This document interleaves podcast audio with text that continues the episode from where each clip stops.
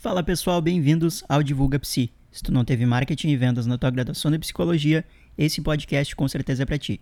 Eu sou o psicólogo Romulo Soares e esse é o episódio 90 do podcast. E hoje eu quero responder uma pergunta a respeito de quanto por cento aumentar o reajuste do preço da consulta. Olha aí. Então, bora pro conteúdo. Gurizadinho, eu achei massa demais essa pergunta, porque ela depende. Desculpa, mas depende. Só que depende do que. Eu não quero te deixar perdido nessa, caso tu queira. Ó, chegou num ponto aqui que eu tô vendo que eu vou precisar reajustar o valor que eu cobro na sessão. E aí, como é que eu faço? O que, que eu tenho que considerar? Então, primeiro de tudo, por que que depende? Depende dos gastos fixos, principalmente dos gastos fixos que tu tem para manter a tua clínica, para manter os teus atendimentos. Ah, mas eu atendo online. Beleza, mas tu tem aluguel, tu tem a internet que tu precisa, tu tem a conta de luz que tu precisa, porque senão, né, não funciona a terapia online. Então, são todos esses gastos que tu tem que considerar o seguinte, ó, gasto fixo é tudo aquilo que tu tem que pagar, mesmo que tu não atenda ninguém durante o mês inteiro. O que que no final do mês vai chegar o boleto aí na tua casa para tu pagar? Então, isso daí é o teu gasto fixo quanto é o teu gasto fixo. Então tu tem que pensar nesse gasto fixo para daqui a pouco não estar tá tirando do teu bolso um dinheiro que é do teu negócio, do teu trabalho, porque são, são coisas separadas. A questão do teu dinheiro e é, e é assim, eu não sou o cara das finanças aqui, nem ferrando, mas é importante a gente ter um pouquinho dessa noção, porque por exemplo assim, daqui a pouco tu tá pagando para trabalhar e nem tá ligado nisso. E aí a, a consequência disso é quebrar tu não está ganhando para trabalhar, tu está pagando para trabalhar. Então, é uma questão a ser considerada, o gasto fixo, tá? E um outro ponto também é que tu pode daqui a pouco perguntar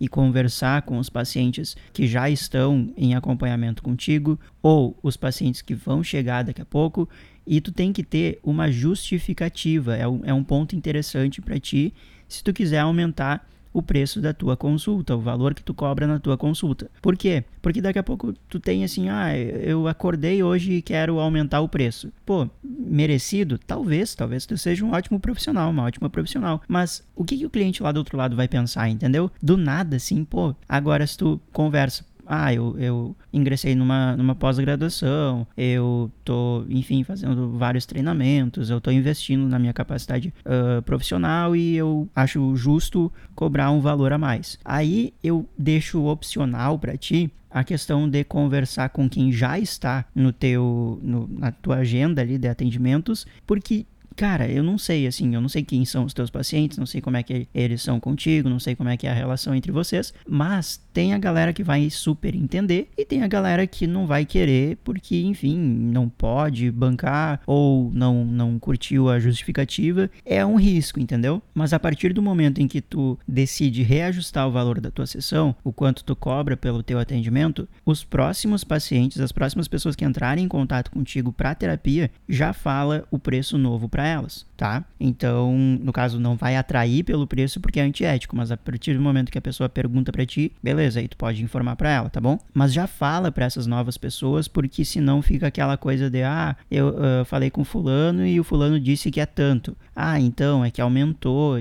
Ah, mas para pro fulano é tanto, para mim é isso. E como é que, sabe, fica aquela situação bem complicadinha, mas tu pode aumentar o valor da tua consulta a partir do momento em que tu sei lá, tiver essa justificativa, entendeu? É como eu falei, depende, depende muito.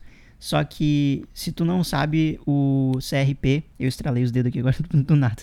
CRP, o CFP, na página do CFP tem honorários que eles dão ali uma tabelinha com algumas sugestões de, de valores a serem cobrados por diferentes serviços dentro da psicologia. Tem gente que não consegue cobrar aquilo ali, tem gente que cobra mais, enfim. O ideal é tentar manter ali o mais próximo possível daqueles valores sugeridos pelo nosso Conselho Federal. Mas cada um cada um, né? Então só não vai, só não vai cair na armadilha de estar tá pagando para trabalhar, porque aí lascou. Aí lascou mesmo, tá? Mas tu pode sim reajustar o valor da tua sessão, tenha uma boa justificativa para isso, saiba comunicar isso com os teus pacientes ou novos pacientes que estão chegando agora e cuida os gastos fixos, cuida isso para não estar tá, daqui a pouco pagando para trabalhar. Então, se tu ainda não faz terapia, se tu ainda não faz nenhum atendimento, nenhum acompanhamento, saiba que eu estou com a agenda aberta e tu pode vir no meu Instagram, psicólogo Romulo Soares, e conversar comigo a respeito dessa terapia, desse acompanhamento. Ah, mas eu não gostei muito da abordagem, não sei se vai. Não, não sei se rolou aquela transferência, sem problema nenhum, porque eu tenho uma lista de mais de 200 psicólogos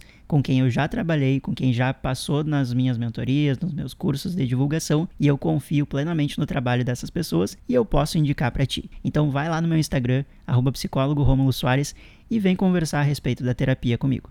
Da minha parte era isso pro episódio de hoje do podcast Divulga Psi. Se tu gostou do episódio, se tu gosta do podcast, recomenda para os teus colegas que eles com certeza vão te agradecer por essa recomendação. Mais uma vez eu sou o psicólogo Rômulo Soares e esse é o podcast Divulga Psi. A gente se fala semana que vem. Até mais e falou.